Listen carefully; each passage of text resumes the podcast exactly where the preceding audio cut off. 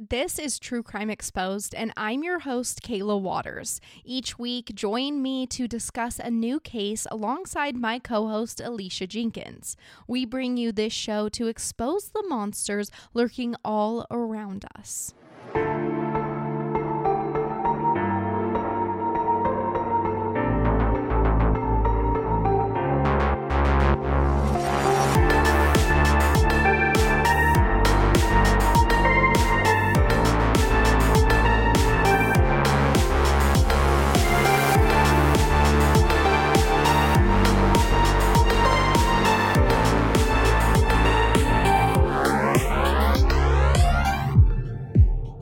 Hey everyone, I'm glad you're back for part two. This is the second part of the 12 victims of Fred and Rose West, serial killer couple. So if you haven't listened to part one, you'll be extremely confused. And this one's a little bit long today, so let's jump right into it. Are you ready for today's case? First, before I was going to ask if you have watched that Casey Anthony documentary at all. No, is it a new one? Yeah, where she talks, and it's called Where the Truth Lies. No. And it's Casey Anthony herself talking.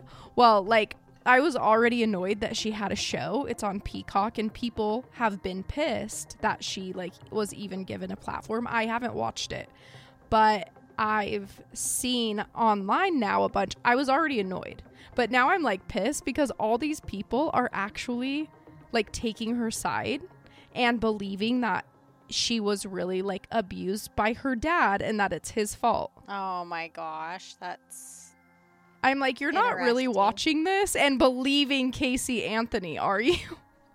I cannot. Which, again, I haven't watched it. I just like know she's a liar and a manipulator. the last thing I saw about her is she was living in Florida. Yeah, I'm sure she still is. Just doing her thing. I can't remember what she was doing, but it was nothing very spectacular. No. And I've heard that this documentary is like pretty biased and like for her. And like she's what I've gathered, I haven't watched it because I haven't wanted to support. I think she's getting paid because she can get paid That's for it. That's what I was gonna say. Is she getting money? Did she Yes. get money for it? because Mm. that's the only reason she well that and to try to get people to like her more. And i don't think a lot of people are buying into her crap but i've seen a couple people be like oh i think it's i think the dad is a monster. It's like and one girl i commented to her just like oh hey there's this other documentary if you want to watch it. It's also on peacock and it's like unbiased and done like correctly. I think it's called gosh, I can't remember the first part of the title, but the end is like the case of Caylee Anthony, the daughter. And she was like, Well, I tend to believe victims, meaning Casey. And I was like, Well, I didn't say anything, but I was thinking, Well, yeah, me too, but not, The dad not, the yeah, not Casey Anthony. story. Oh, I had another girl that listens to the podcast that's in Jacob's family text me and she was like, I am infuriated. She's like, I watched that for like 15 minutes and had to turn it off because I hate her so much. Oh, I don't. I don't think I will watch it. I don't. I might now. I'm curious, but I don't really want to see her lies. I know. And that's what most people have said, like, don't support it. And then I just noticed, like, online today, I was getting so, like, when she was like, well, I tend to believe victims, I was like, are you defending Casey Anthony to me? like, She's a victim. She is not a victim. Anyway, if you think she is, I'm sorry. I just do not agree. I do not do not watch that documentary. There's another one on Peacock as well. Again, I can't remember the beginning, but the ending, the ha- last half of the name is the case of Caylee Anthony. That will tell you the true story. But that is one of the most infuriating cases, I think. I know. I can't believe they didn't convict her. of su- yeah that's i've always said that's the one case i don't need any other evidence except that she didn't call 911 for 30 days that's the only thing i personally need to know she's Mhm. guilty There was a lot of stuff. yeah but you can't find your two-year-old for 30 days and you're not even the one who calls 911 you did it i don't even need to hear anything else If and your my- mom said your car stinks. Yeah, like a dead body, and she's a nurse. Mhm. If I, if my two year old Willow was missing for five minutes, I'd be on the phone with 911. like, I'd be so Yeah. scared. So, yeah, no, I thought that was crazy. I haven't watched it either, but I was just shocked today when I saw that comment of that girl saying she tends to believe victims. Um, we do too, but Casey Anthony is not one. So I guess it all depends on who you think the victim is. I know. Yeah, but that one, not a hard one for me. Anyway, so I had to say that before we jumped back into this, and we are getting into part two of the case of the serial killer couple, Fred and Rose West. We ended part one after discussing the murders of Anne McFall, Charmaine West, and Rena Costello. And Anne was Fred and Rena's friend who ended up in a sexual relationship with Fred before he killed her while pregnant with his child. Rena was Fred's on and off again wife, and they shared the children Charmaine and Anne Marie, although Charmaine is Rena's oldest daughter with another man. So that's just a recap on the victims from part one. And I also noticed in part one, I kept saying Anna, Anna Marie, but it's really just Anne Marie. Oh, I'm not sure why I kept saying Anna, but it's Anne Marie. okay. Now, jumping back into this, by the time Anne, Charmaine, and Rena have been murdered, Fred and Rose had their first daughter together. Remember, we talked about the speculation that Heather might have been fathered by Rose's dad because of the rumors that Rose was sexually abused by her dad. Mm-hmm. Well, I wanted to also make another little correction from our last episode because you asked me if Rose ever denied that her father sexually abused her. And I said I didn't think she denied it, but that they couldn't prove it. And I was wrong because Rose did actually deny that it was her father who abused her. So in Mae West's book, I was like halfway through when we did part one and then I finished it. So when I finished it, I learned that in that book, Love is Always Mom, she talks about how she grew older and then into her teenage years, her mother Rose would start to confide in her and talk to her a lot. It seems that Mae was the closest child to her mom, and Rose told Mae that she was first sexually abused at the age of 12 and that she was raped by a stranger. However, Mae remembers her father Fred speaking on the fact that Rose was sexually abused by her dad William, but Rose herself has always maintained that she was sexually abused by someone else. Oh, okay. So not her dad. So Rose says it's not her dad, yes, but Mae in her book says she still believes Rose's dad did sexually abuse her, and she believes this like due to Fred's comments about William mixed with Ro- Rose's strange view on sexual relationships between father and child, as well as her view on sex in general. Rose even tells Mae once, You know what? If a man tries to do something with you, just let it happen. Don't fight back. It's just better to go with it and get it over with. So, like, she does, as you'll see, have this really skewed sense of sex. That's obviously not good advice for your daughter. Yeah. So, all those things Mae was saying lead her to believe that she was sexually abused by her dad. But I don't know because Fred made these comments, but Fred's also a known pathological liar. Yeah. It's because why would she? Well, I don't know. I was just thinking, why would she lie to her daughter and tell her that her dad didn't do it, or you know that she wasn't abused by her dad, but someone else? Yeah. And has always maintained that it was a stranger. So I'm not really sure. That's just Mae's personal belief is, is it was her dad, but Rose has never said it was her dad. So I wanted to clarify on that. But as we start out here in part two, I want to start by talking about the children Rose and Fred raised. We'll first discuss how they are also victims of this heinous couple before look, looking into the murders they committed. So today's episode is mostly going to be about the children and like their life and like the terrible environment they were in and just like Fred and Rose's home life. And then in part three, we'll finish out with all of the murders and what happens to them. Okay. When we look into the life that their children lived the and like the feelings they had about their parents it really shows us that evil is not black and white because the children's feelings about their parents and their family are really complicated it was interesting for me to read Mae's book specifically because, like I mentioned, she was the closest with her mom, Rose. And when the crimes come to light, it takes Mae over a decade to come to terms with the monster that her mom is. So, for a decade, she wrote her mom, visited her mom in prison, and just was not convinced her mom was involved in the murders. And she uses a lot of those letters to write her book, like quoting what her mom would write her. And it's like over time, she comes to realize that her mom was just a manipulator and using her. Mm. That's sad. I know. And even though she was a terrible parent and terribly abusive to Mae herself, she always like felt this connection to her mom. To people who aren't abused, I I think that it's hard to realize like you're like, "Oh, they would hate their parents." Like they'd get older and hate them. They'd become adults and cut themselves off from them, but they don't. So Mae was really like raw and honest in her book, explaining the way she convinced herself that her mom had to be innocent. And I just thought it would be good to talk about the trauma bond created in children whose parents are like extremely abusive like that. I've always wondered too, like if you would, if you had a parent that was a murderer, like if you would be scared that like that tendency ran in you. Yeah, like it was passed along, which Yeah. one of the things, one of their sons, Stephen, which uh, is Rose and Fred's third child together, their oldest son, later on in his life, I read that he is convicted of sex with a minor, a young girl, and he was an adult.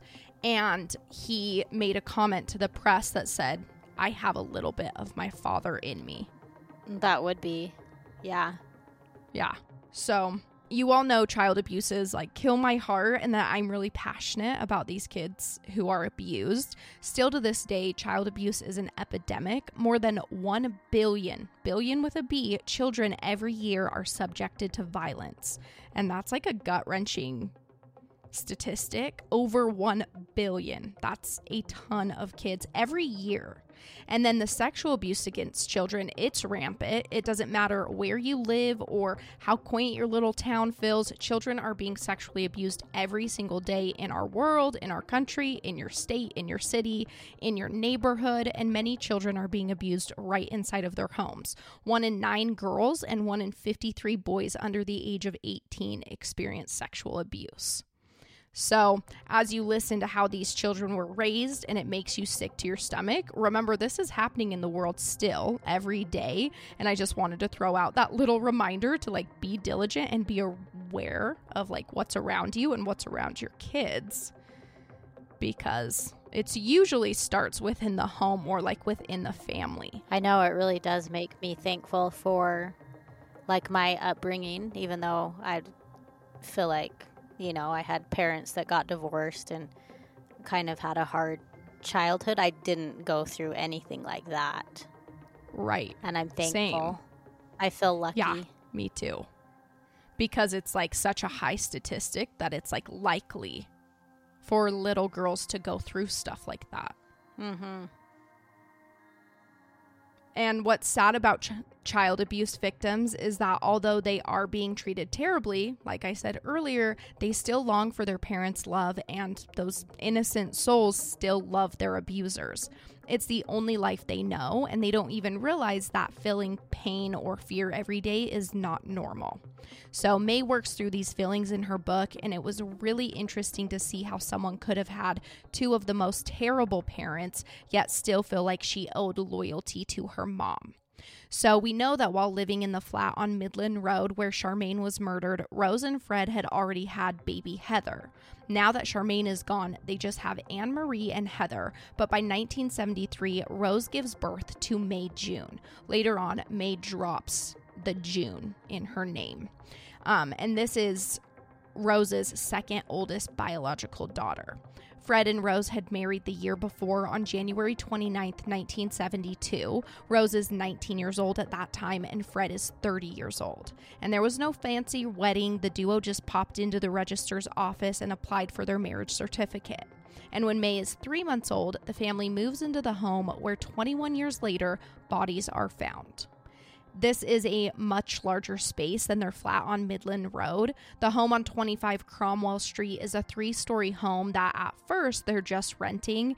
It seems like it ends up being a rent to own type situation because eventually Fred and Rose do purchase the home. Now, Fred is a hard worker, if you remember. He had that instilled in him from farming at a young age, but he isn't rich by any means. So, in order to afford the house, he converts the rooms on the upper floor into bed sits, which basically means he has rooms upstairs that he's renting out to people. Whether these lodgers are staying temporarily or renting a room long time, they're paying Fred and Rose, and this helps them afford the home. Fred doesn't want his lodgers on the ground floor where his family resides or in the garden and backyard. Those areas are reserved for his own family. So, this is the home where Fred and Rose are not only raising their children, but it's also where they are murdering women and disposing of their bodies. By 1983, Rose has given birth to eight of her own children. She's 30 by this time and raising nine children. Nine because she also has her stepdaughter, Anne Marie the and that's Fred's oldest biological child with Rena, who he murdered. And then there is Heather, then Mae, and then Stephen, which I said is Rose's third child and the couple's first son. And these four are the children who were grown and moved out by 1992 when the kids are removed from Rose and Fred's care by social services. Heather was not moved out. She would have been at an age to be moved out, but we know she was found murdered but those are the four that are mm-hmm. grown. By Rose. Yeah, well, Charmaine was m- murdered by Rose, but Heather is the daughter that they found when I very first started the story. That that kind of starts them finding all the bodies. She's buried in the home they oh, live in. Oh, yeah, yeah, yeah. So really, Fred and Rose have two daughters they've taken care of, even though Charmaine isn't either of their biological kid. It's like they had two children they cared for that end up murdered. It's a lot. But the kids who were were removed are Tara, who was born in 1977, which isn't that the same year you were born, 1977. Mm-hmm. Yep. So Tara is the same age as you. Okay. And then the other kids removed from the West home along with Tara were Rosemary Jr., Lucyanna, Louise, and Barry. Now, remember how I said the couple had these nine kids together, but that they might not all be Fred's biological children?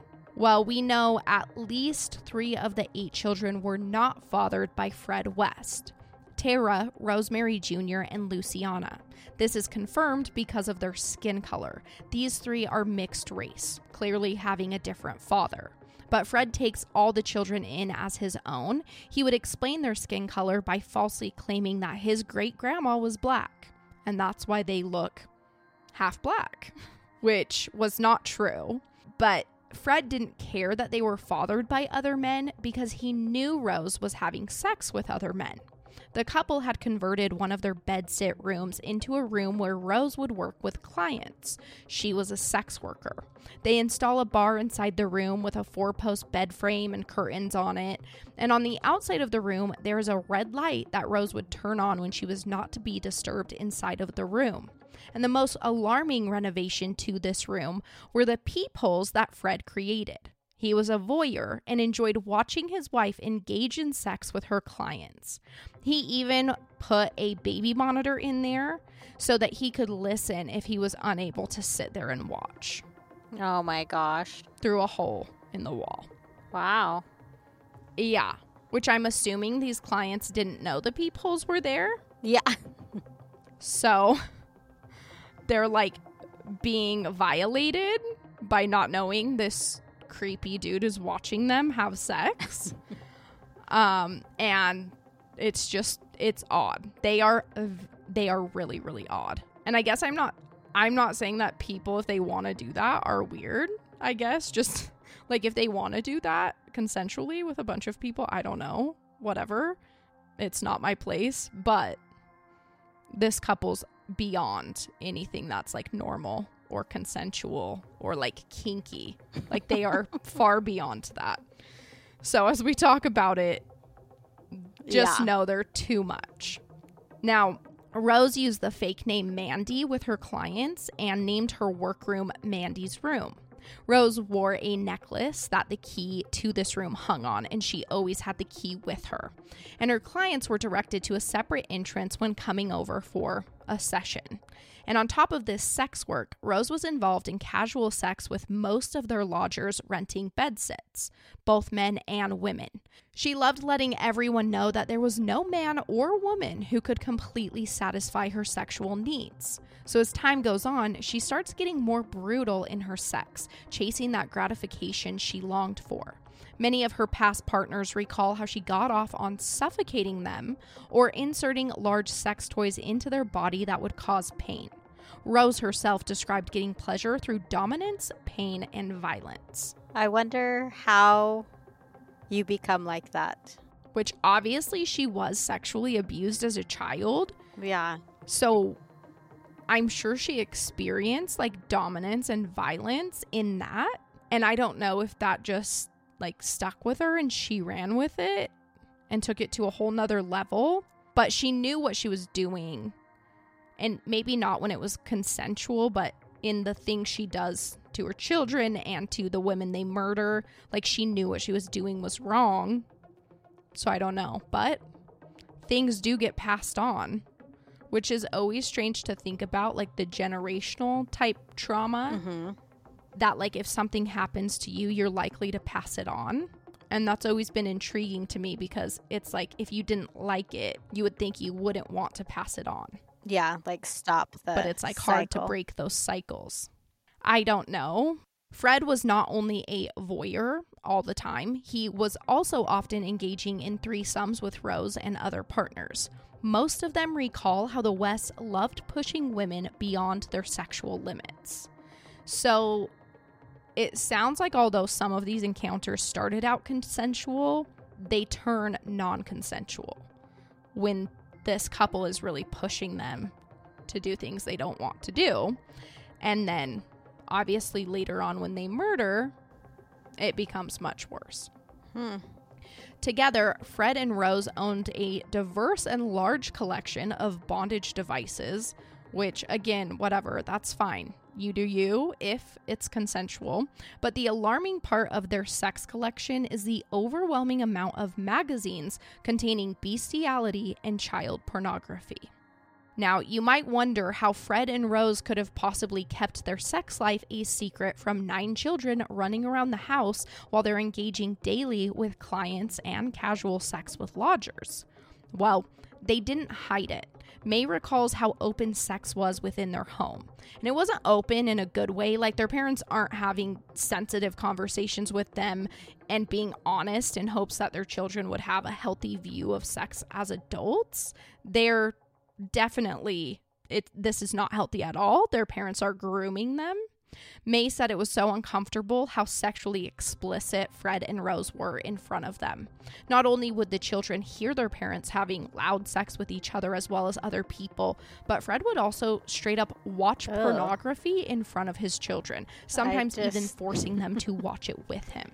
Like, do you not have a conscience? and they like would talk about it. Fred would tell them about like the crazy sex he had with their mom. It's like so disturbing. So, Fred has this fixation on incestuous sex, meaning sex with his own daughters. Like, although him and Rose sexually torture women outside of their family, he doesn't have any interest in sexually abusing his daughters that were fathered by other men. Mae chalks this up to not only his motive of incest, but also to the fact that he was racist, and those children were mixed race. So, although he is shitty for being racist, those children are probably happy to have escaped his sexual advances. Fred always told his daughters that it's a father's job to take his daughter's virginity. And he told Mae that he had the right to see and experience what he had made, meaning he created this child, so he has the right to have sex with them. Ew, he's so gross. I know. I know. Doesn't that give you like the heebie jeebies? Yes. I died when I was reading what he would say to them. Like, no, I'm sorry. You don't have the right to experience what you made. You hardly did anything to make that child. So back off. Freaking sicko. I just don't understand how people have this type No. of thinking. Like, do they? They don't feel right, right from wrong. It's, I don't know. I like you don't have a conscience. Yeah, there are billions of people in this world. Go find somebody else besides your own kid. I will never understand that kind of behavior or that mentality. Well, and besides a child. Yeah. Well, yeah. There's a billion adults in this world. It's just absolutely disgusting to think of that being said. It like runs a chill through my whole body. If my dad ever said something like that to me, hi dad, you're probably listening. You know I would die and I know you would never. That is disgusting. like Wait, so he didn't do it to it, hi- the kids that weren't his biologically? yes, he did not have interest in his kids that were not his biologically. Which wh- what I was saying was a little like it's strange because he still rapes and murders all these other women that you know he's not related to. But again, Mae says it, she thinks it has a lot to do also with him being racist Huh. they were still sexually i feel like abused in the way of like having to see pornography and kind of like having to see what was going on Yeah. i feel like that's still a form Just in the environment. yeah but they he wasn't directly coming on to them so the girls know this is uncomfortable and that this isn't normal behavior for a parent they're super grossed out by their dad when he puts a hand on their leg or gropes and molests them, trying to pressure them into sex. But they still love their dad. They just found him strange. So they don't fight back much when he would come onto them, but they actively tried to avoid being assaulted by him. They made sure to never be alone, especially when they're in the bathroom or changing clothes. Fred could just barge right into the bathroom, so the older girls made a pact along with their brother Stephen that if one of the girls were in the bathroom, another sibling would stand outside the door, almost guarding the door to prevent Fred from entering. And then the ones that made this pact were Heather, Mae, and Stephen. So they were pretty close in age and they were just all protecting each other. That's good. They had each other. Yes. And Mae says that in her book. And like she says, it's the dy- dynamic in this family is very odd because they're clearly being abused and groomed by Fred, but Mae also says Fred was their more loving and kind parent. She said they didn't have to fear him until they started to go through puberty. Like he always made disgusting comments about sex, but his abuse starts later in their life, more into their teenage years. So he is like, you know, he's abusive with the things he says. Again, the like sexual comments and the pornography and all of that, but he doesn't start like physically assaulting them in a sexual way till they're older. So they really didn't fear him like on a day to day. They feared almost like getting to puberty and having like knowing they were going to have to have sex with their dad. Ugh. Yeah, which is such a sad thought for them and just like that they had to live with that fear of like getting older. And then Rose on the other hand was a violent parent. She wasn't actively molesting her children or having sex with her children like Fred was, but she was complicit in it and she did know what was happening. She told her girls that it's a father's job to take his daughter's virginity and that it's just what happens and that people don't talk about it Oh my goodness.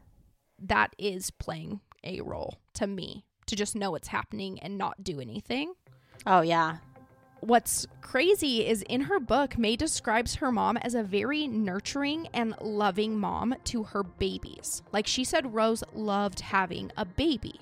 Like she was a great mom to all the little babies. But it's about the time they start reaching like five, six, seven years old that she turns violent. It was weird for Mae to see how much her mom doted on the babies and then would turn around and physically assault them as they grew older. She had this temper that made everyone's hearts stop when she would fly off the handle. Even Fred would tell Rose to back off of the kids. Between 1972 and 1992, the West had admitted their children to the casualty units of the local hospitals 31 times. Yet they are never reported. Holy cow. To the hospital Yeah, for injuries. for injuries. Oh my gosh. Why didn't that that hospital I miss know. the boat on that one? they just deemed these things as an accident. Like Fred and Rose would come in and be like, "Oh my gosh, my kid got hurt. It was an accident." And they'd just be like, "Yeah, okay." Again. And then that's again it. and again. I know.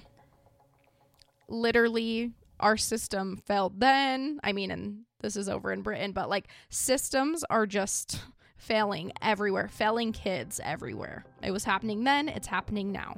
I wonder if they were like, oh, oh, they have nine kids. Of course, Yeah. there's going to be all kinds of accidents. All these kids running around roughhousing. Really, you know, they're in this horrific home. Yeah. But Mae describes oftentimes feeling like a normal family. Fred and Rose had instilled a strong sense of family into their kids. And what's sad is that because of this, the West children felt devotion and loyalty to their family, and like they were responsible for keeping the family together by keeping the horrors of their home quiet. They didn't want to be separated from their parents and siblings, regardless of the abuse. And this is why Fred and Rose put this family loyalty into their heads. They didn't actually care about their children. They wanted power over their children and for them to hide the secrets of abuse inside the West's home. And it worked. They manipulated their children so deeply that it took Mae many years to break free of the connection to her mom. Here are some of the instances that of abuse that Mae remembers. Once, Stephen was mopping the kitchen floor with a cloth and he has this bowl of water. Rose comes in and she accidentally steps into the bowl of water. So Rose starts hitting Stephen in the head and she's kicking him, she's kicking him in the chest, and she's shouting at him that he did it on purpose. He made Rose step in that bowl of water. And she's calling him a little swine. She's just like a mean person. There was an incident where Mae recalls Rose strangling Stephen so badly that all the kids and Fred are panicking. After this, Stephen has red blotches all over his face. It's petechiae, little spots of bleeding under the skin. It's petechiae. oh, is that what it? I was gonna ask after I said it if that's how I say it. Yeah. People get really upset if you say things They wrong, do. which I do all So- the time. So, petechiae. Um, and these are little spots of bleeding under the skin. When you're strangled, the blood vessels in the skin will rupture. Stephen was lucky to be alive after this incident. There's this other time when Rose is pissed about this missing utensil. So she grabs a knife that she had been using in the kitchen and she goes over to Mae. Mae, whose book I wrote, the one I said is the closest with her mom. Mae's little. Whose book you wrote? Uh, did I say wrote? Whose book I read. Yeah. I wrote Mae's book for her. uh, no. Whose book I read, actually, technically listened to on Audible. So, this is the kid that is the closest to Rose. Well, this one time, this utensil's missing. Mae is in the kitchen. Rose grabs this knife, goes over to Mae, and she starts slashing at Mae's chest with it. And she's making all these little, like, superficial wounds on Mae's chest. Mae is screaming, like, no, mom, please, no. And Stephen and Heather are standing in the kitchen. They're sobbing, unable to do anything about it.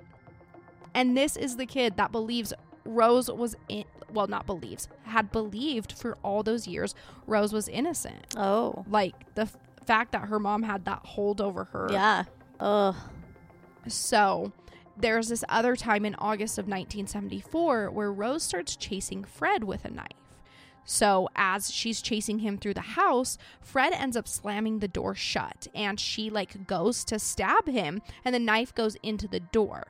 Well, oftentimes I don't think people realize when you stab things, like your hand will slip from the grip down to the knife. So her hand slips and three of her fingers were cut, almost severed. So she wraps her hand up and she tells him that like he needs to take her to the hospital and look what he's done which it's like well you were the one chasing him with a knife so i mean they're both horrible people so i don't take either of their sides as far as Anne Marie's abuse, she seems to have suffered like really horrifically at the hands of Fred and Rose. And Mae doesn't learn about the intensity of her abuse until Anne Marie testifies in Rose's trial later on. Today, these two don't speak. Ever since the murders came out, they have been um what's that word? Estranged. Yes. They just weren't on the same page during the trial and after everything happened. Mae said they probably would never be able to reconnect just due to the damage that their parents have put upon them.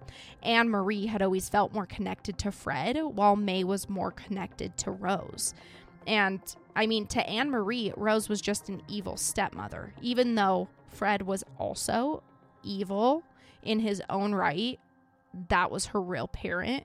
I think at that time, Mae was on Rose's side. She was actually going to testify at her mom's trial, but the defense attorneys decided not to when they found out she had done an interview with a newspaper where she explained the abuse that they grew up with. And so they didn't want to put her on the stand because that would make Rose look bad, even though Mae would have been testifying in Rose's defense. So I think they were just too far on each side, which is sad because it's like no one needed to be on anyone's side, but their parents like had this hold over them. Yeah.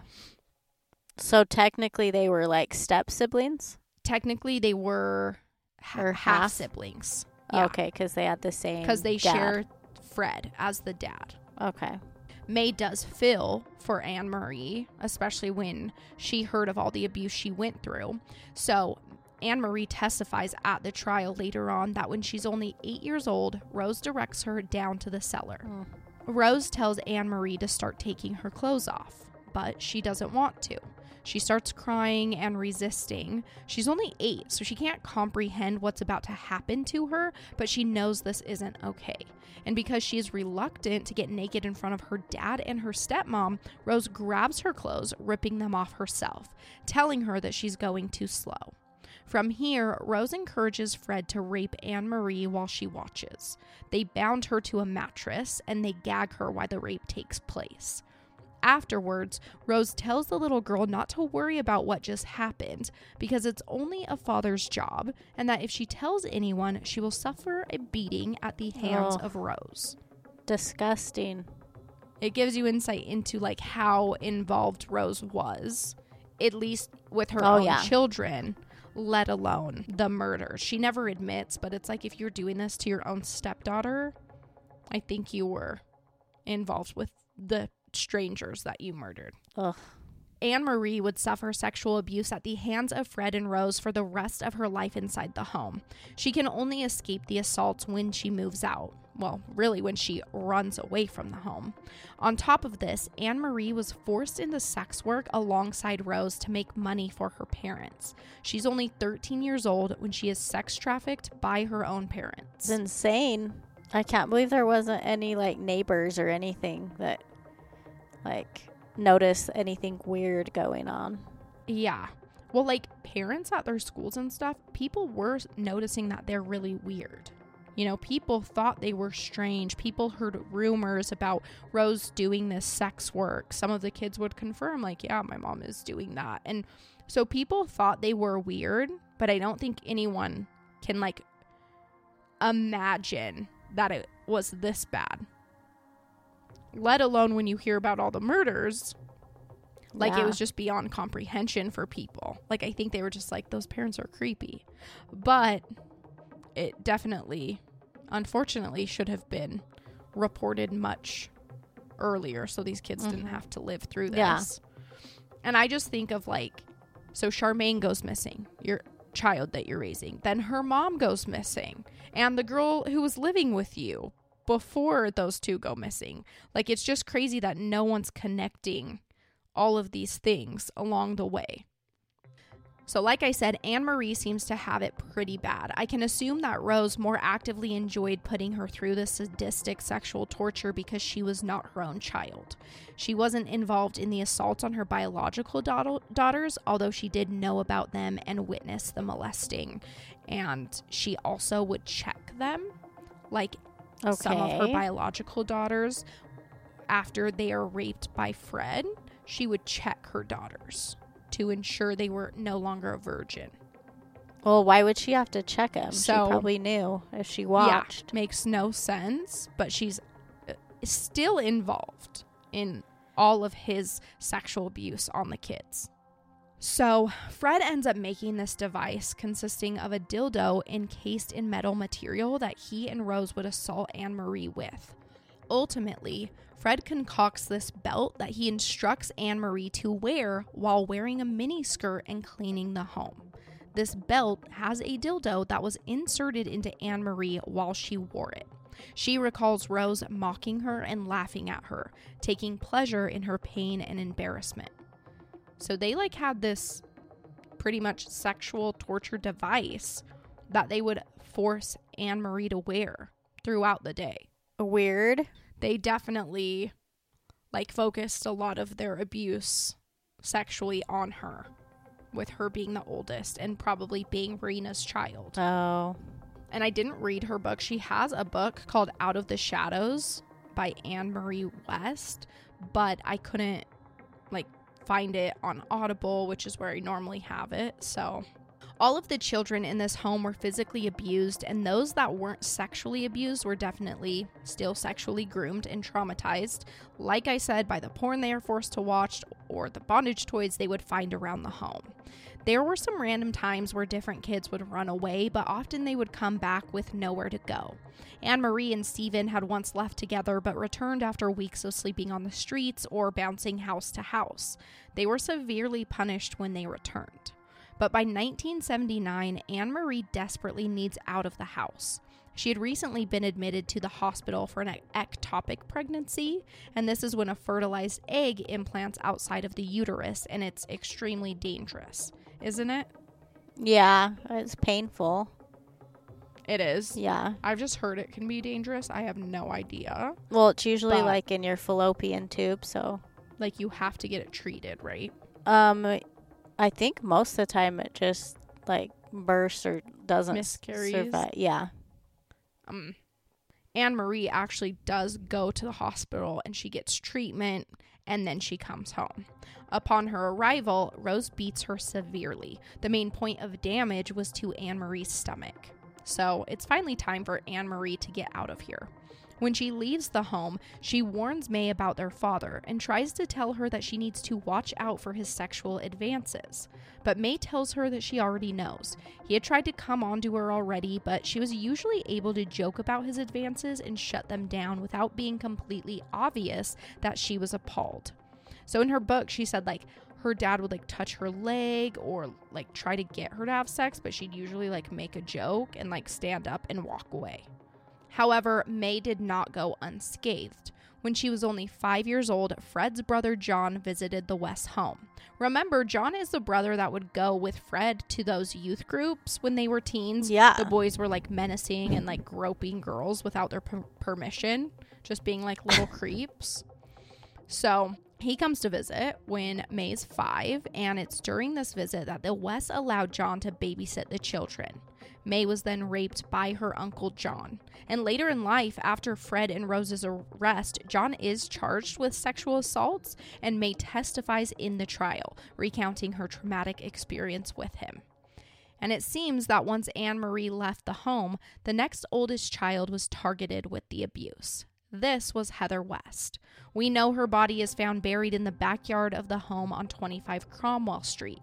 Heather was raped by her father and abused by her mother. Fred would say things to her like, quote, I made you, I can do what I like with you. Ew. Again, disgusting. Cannot stand his comments. Oh. And he would also tell Heather and Mae that his intentions were to get both of them Aw, pregnant. That's so sad. He is just super, super weird. Yeah, for sure. It was Heather, Mae, and Stephen, like I said earlier, that formed that pact to protect each other inside the home.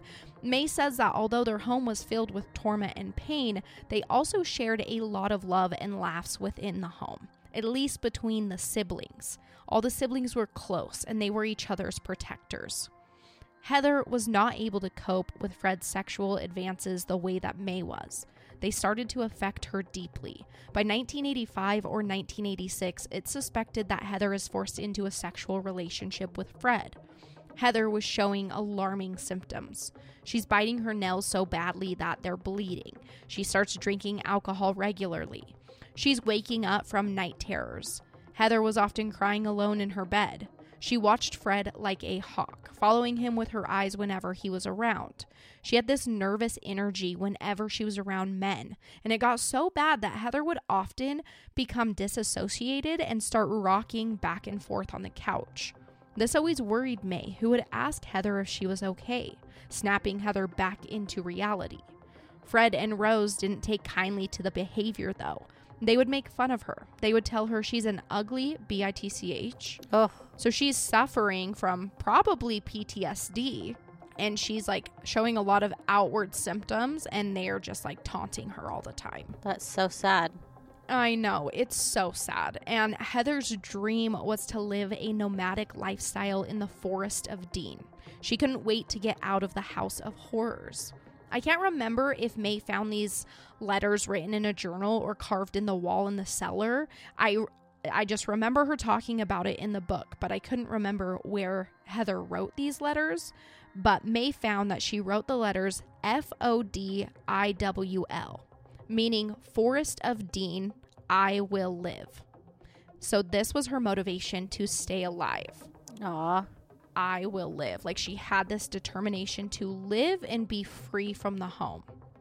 But Heather never makes it. so she wanted, she was hoping to live in the forest. The Forest of Dean is a geographical, historical, and cultural region in the western part of the country. It looks really pretty. So, yeah, she did want to just be out living this nomadic lifestyle, which she told Mae that it was because she never wanted to see another human again. Like, she just wanted to be in the forest by herself. Oh my gosh. I know. So, she was like very, very affected by all of this. yeah. Heather was born on October 17th of 1979 and was 16 years old when she was murdered. At the time of her disappearance, Mae remembers things being very tense inside of the home. Heather had taken a pornography magazine to school, and Anne Marie had told Fred and Rose about it. They didn't take kindly to this and they retaliated with Heather. Mae said they were treating her horribly the week she goes missing. The school Heather attended have no idea how to say this, going to do my best. Hucklecote. It is Hucklecote Secondary School. They had noticed some odd behavior. They described Heather as a very obedient student, but every time she was supposed to dress down for PE class or shower afterwards, she refused to dress down at all or change her clothes. So one day, she is forced to dress down for a shower after PE, and she has to go, you know, do this shower with everyone, which I was like, I mean, you shouldn't force them to shower mm-hmm. with everybody if they don't want to, but you know, it's just like a school locker Yeah. room type thing. Do they even make kids do that nowadays? I don't think so. Like we had showers in our locker room even when I was in high school and middle school, but no one had to shower. And pretty much no one did in front of each other. Maybe the boys did more. I don't remember having to shower, but I do remember having to change my clothes Yeah. in front of everybody. And we did too. We did have to change our clothes in the locker room. Which is actually really weird for me to think about. Like, I mean, it's not weird, I guess, because you're, I don't know. I know. Do they make them now? I should ask Cassie. I mean, she does have to change into her cheer clothes to practice. I think they do. yeah. Which, like, when I think of my kid, I'm like, well, I don't really want my kid having to change in front of everybody at the locker room. But I'm sure there are probably stalls they can go into Oh if they're not comfortable. That's true. because I think we had that. Yeah, we had that too. I think I never really cared, but Same. I think I just So I- changed just remember just changing. Same. Basically, she is forced, to shower. which I do think is a little excessive, to go shower. Because like I would be kind of pissed if I had, was forced to go shower with Mhm. everybody. A little too much, but it, I'm assuming that was probably just normal. Yeah, back Back then. then? Mhm. when she's forced to do this, everyone, peers and staff, see that she is covered in welts and bruises. They're across her entire torso, and they're all at various stages of healing. Like they're alarmed at what they're seeing Mm. But nothing really happens. And by 1986, Heather has left school and she's applying for jobs now. She is so hopeful because one of these jobs is supposed to be at a holiday camp where she could be away from her home for an extended period of time, which a holiday over in England and stuff means like vacation type, right? So this is like a camp, probably. I'm assuming that kids go to or something where they're there for like a couple weeks, or maybe she'd work there the whole summer Yeah. it's you know a- away from her home is what matters to her. She was like under the impression she could have the job but just day b- days before she's set to leave the company informs her that they actually won't be hiring her for this holiday camp. And her dreams are crushed. That night the entire family can hear heather's cries echo through the house as she tries to fall asleep. She was like sobbing after this because I think it really felt like an escape to her. And when she's told she can't go anymore, it's almost like she knew it would not be good for her. And it's just after this, on June 19th, 1986, when her siblings see Heather for the last time. She's rocking back and forth on the couch as they all leave for school. And when they return, Fred and Rose tell them that Heather did, in fact, go to the holiday camp for work. But time goes on, and Heather never contacts her siblings. They grow concerned, asking why Heather would leave without saying goodbye, and why she wasn't coming back or getting in touch. This is when the stories of Heather running off with a lesbian lover emerge from Fred and Rose. Remember in part one, they're making up all these stories about that to the police in 1994 who come looking for her. Oh yeah. So, in reality, it's speculated that during a struggle to rape Heather, she finally resists and Fred strangles her to death. I'm not sure how involved Rose was in Heather's death, but in Mae's book, she recalls her mom being distraught that day Heather goes missing. She said her mom spent weeks crying in bed. And she says, quote, "It's hard for me to believe that my mom didn't love Heather." But she questions herself later in life when she realizes just how involved Rose was with the serial murders. And how could a mom who's so distraught that her daughter's gone also keep the secret that she's buried in the backyard? But I did find that interesting that Mae specifically remembers her mom crying all the time. Mhm. It makes me wonder that almost the murder maybe was accidental, not in the way I don't know how to explain it what I mean because I don't mean like completely like an accident, but like they I don't think they planned to murder Heather. It just like got out of hand. Yeah, he maybe did it in the moment, which makes it no better to me. Like you are a monster to me if you kill your own child.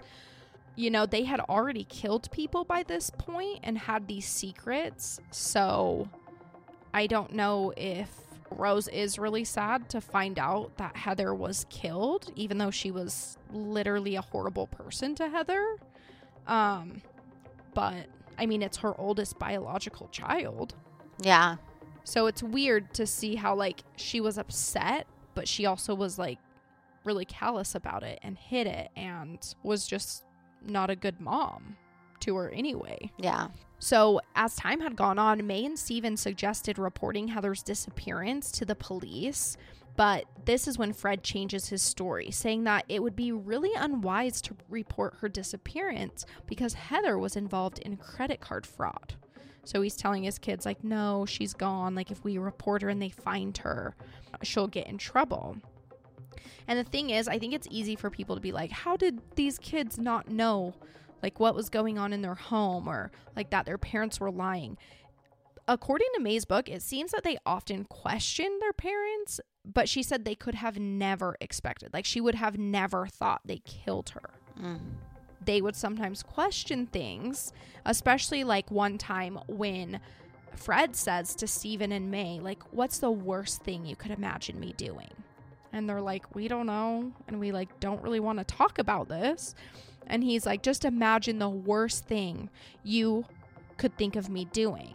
And then he like gives it a moment and then he tells them, because I've done it. Oh my gosh. Mae said she just didn't want to think about it at all. Stephen had asked a couple of questions, but Fred, you know, doesn't really answer them. And then when he leaves, she said her and Stephen did talk about it and they asked each other, like, what does he mean? Does he mean he's murdered someone? And Mae said she told Stephen even back then, I don't know, I don't want to even Think about it.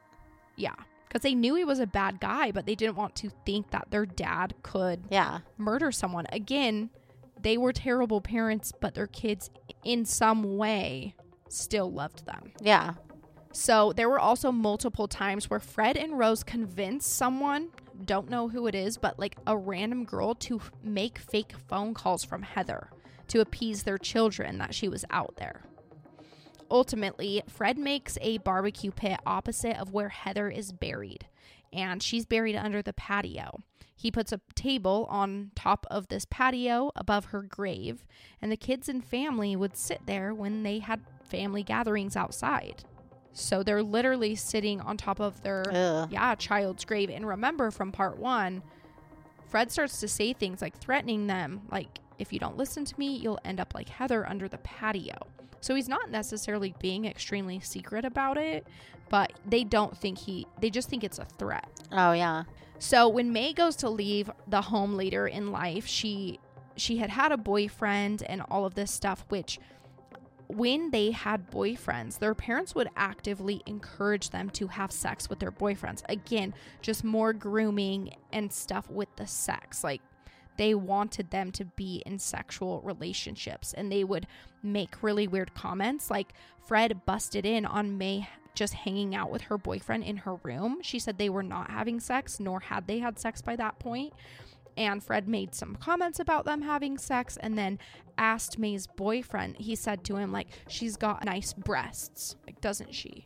Oh my And god. Mae was like, oh my gosh, I'm so embarrassed. Please get out of here. It's like- like Red flag for the boyfriend. yeah, and she said her boyfriend was like very nice to her about like her odd parents. Ugh. Going back to the very beginning, we started the story with the kids getting taken from the West's home, right? They get removed by social services.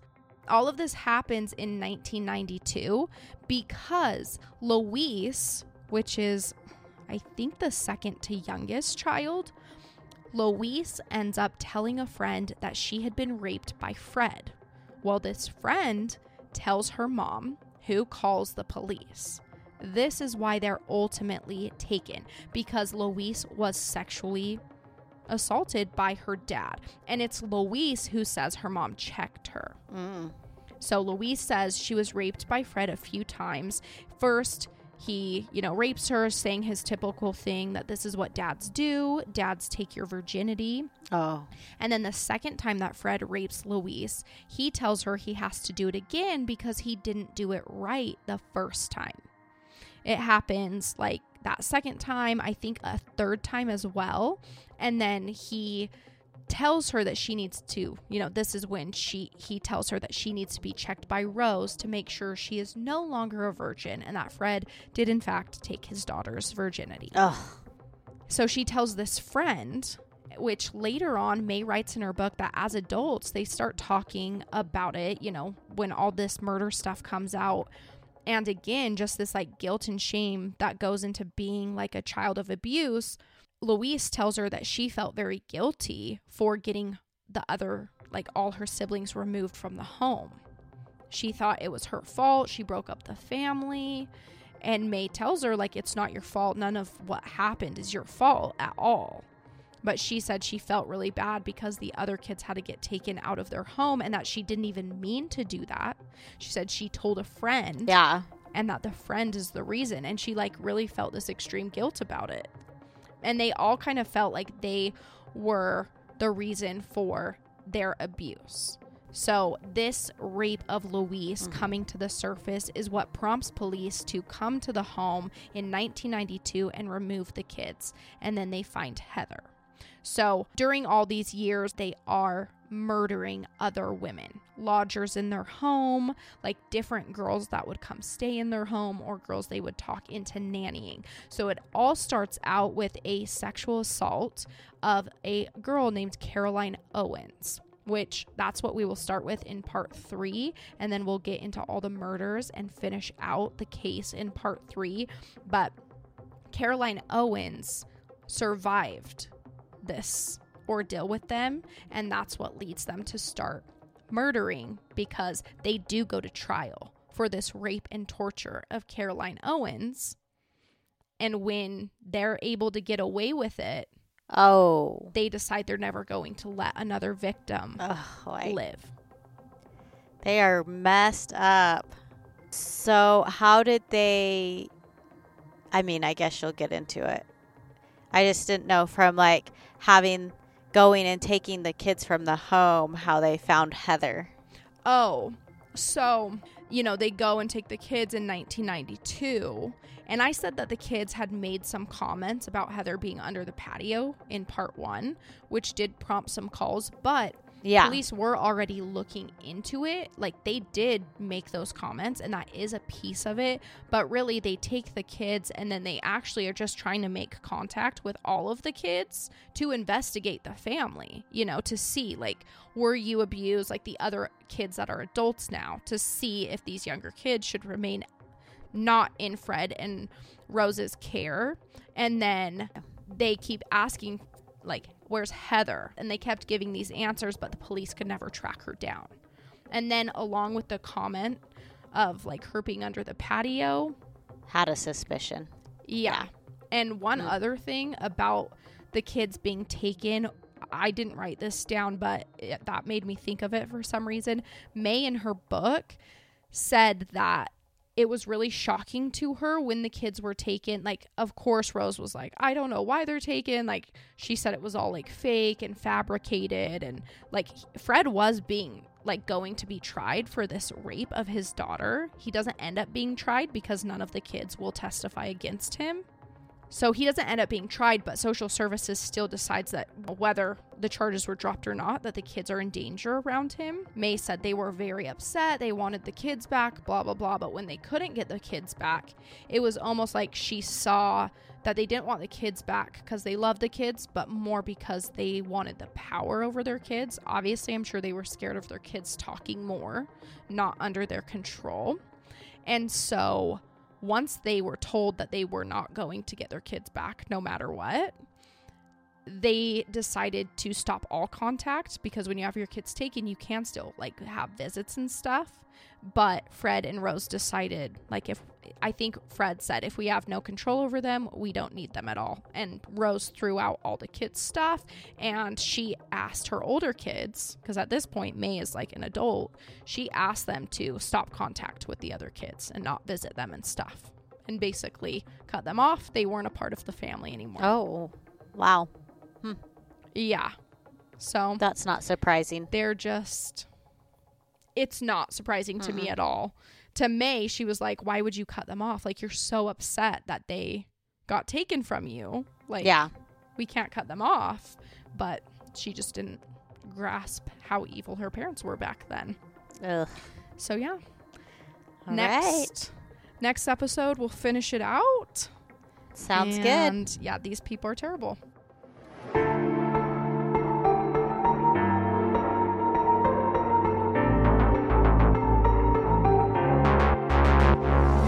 If you listen to this show, I think you're the coolest, and I really appreciate the listen, the share, and just having you talk about my podcast being your favorite. What? You do that? You tell all your friends? Oh, thank you.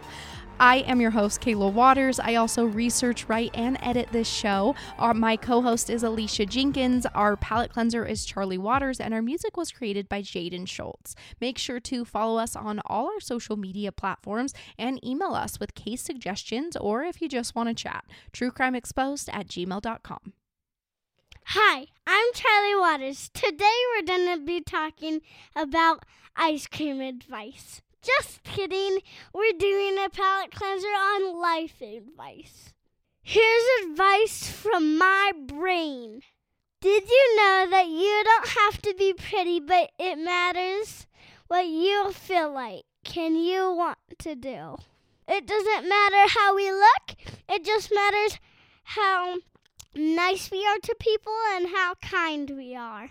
You just have to have a good heart and stick up for others. Thanks for taking my advice. Bye. The organization I'm highlighting with this case is the Rape Crisis Center in Gloucester, England. Make sure to call their helpline at 4414 5252 6770. Again, if you need help or if you know of someone in need, please call them at 441 4525 26770.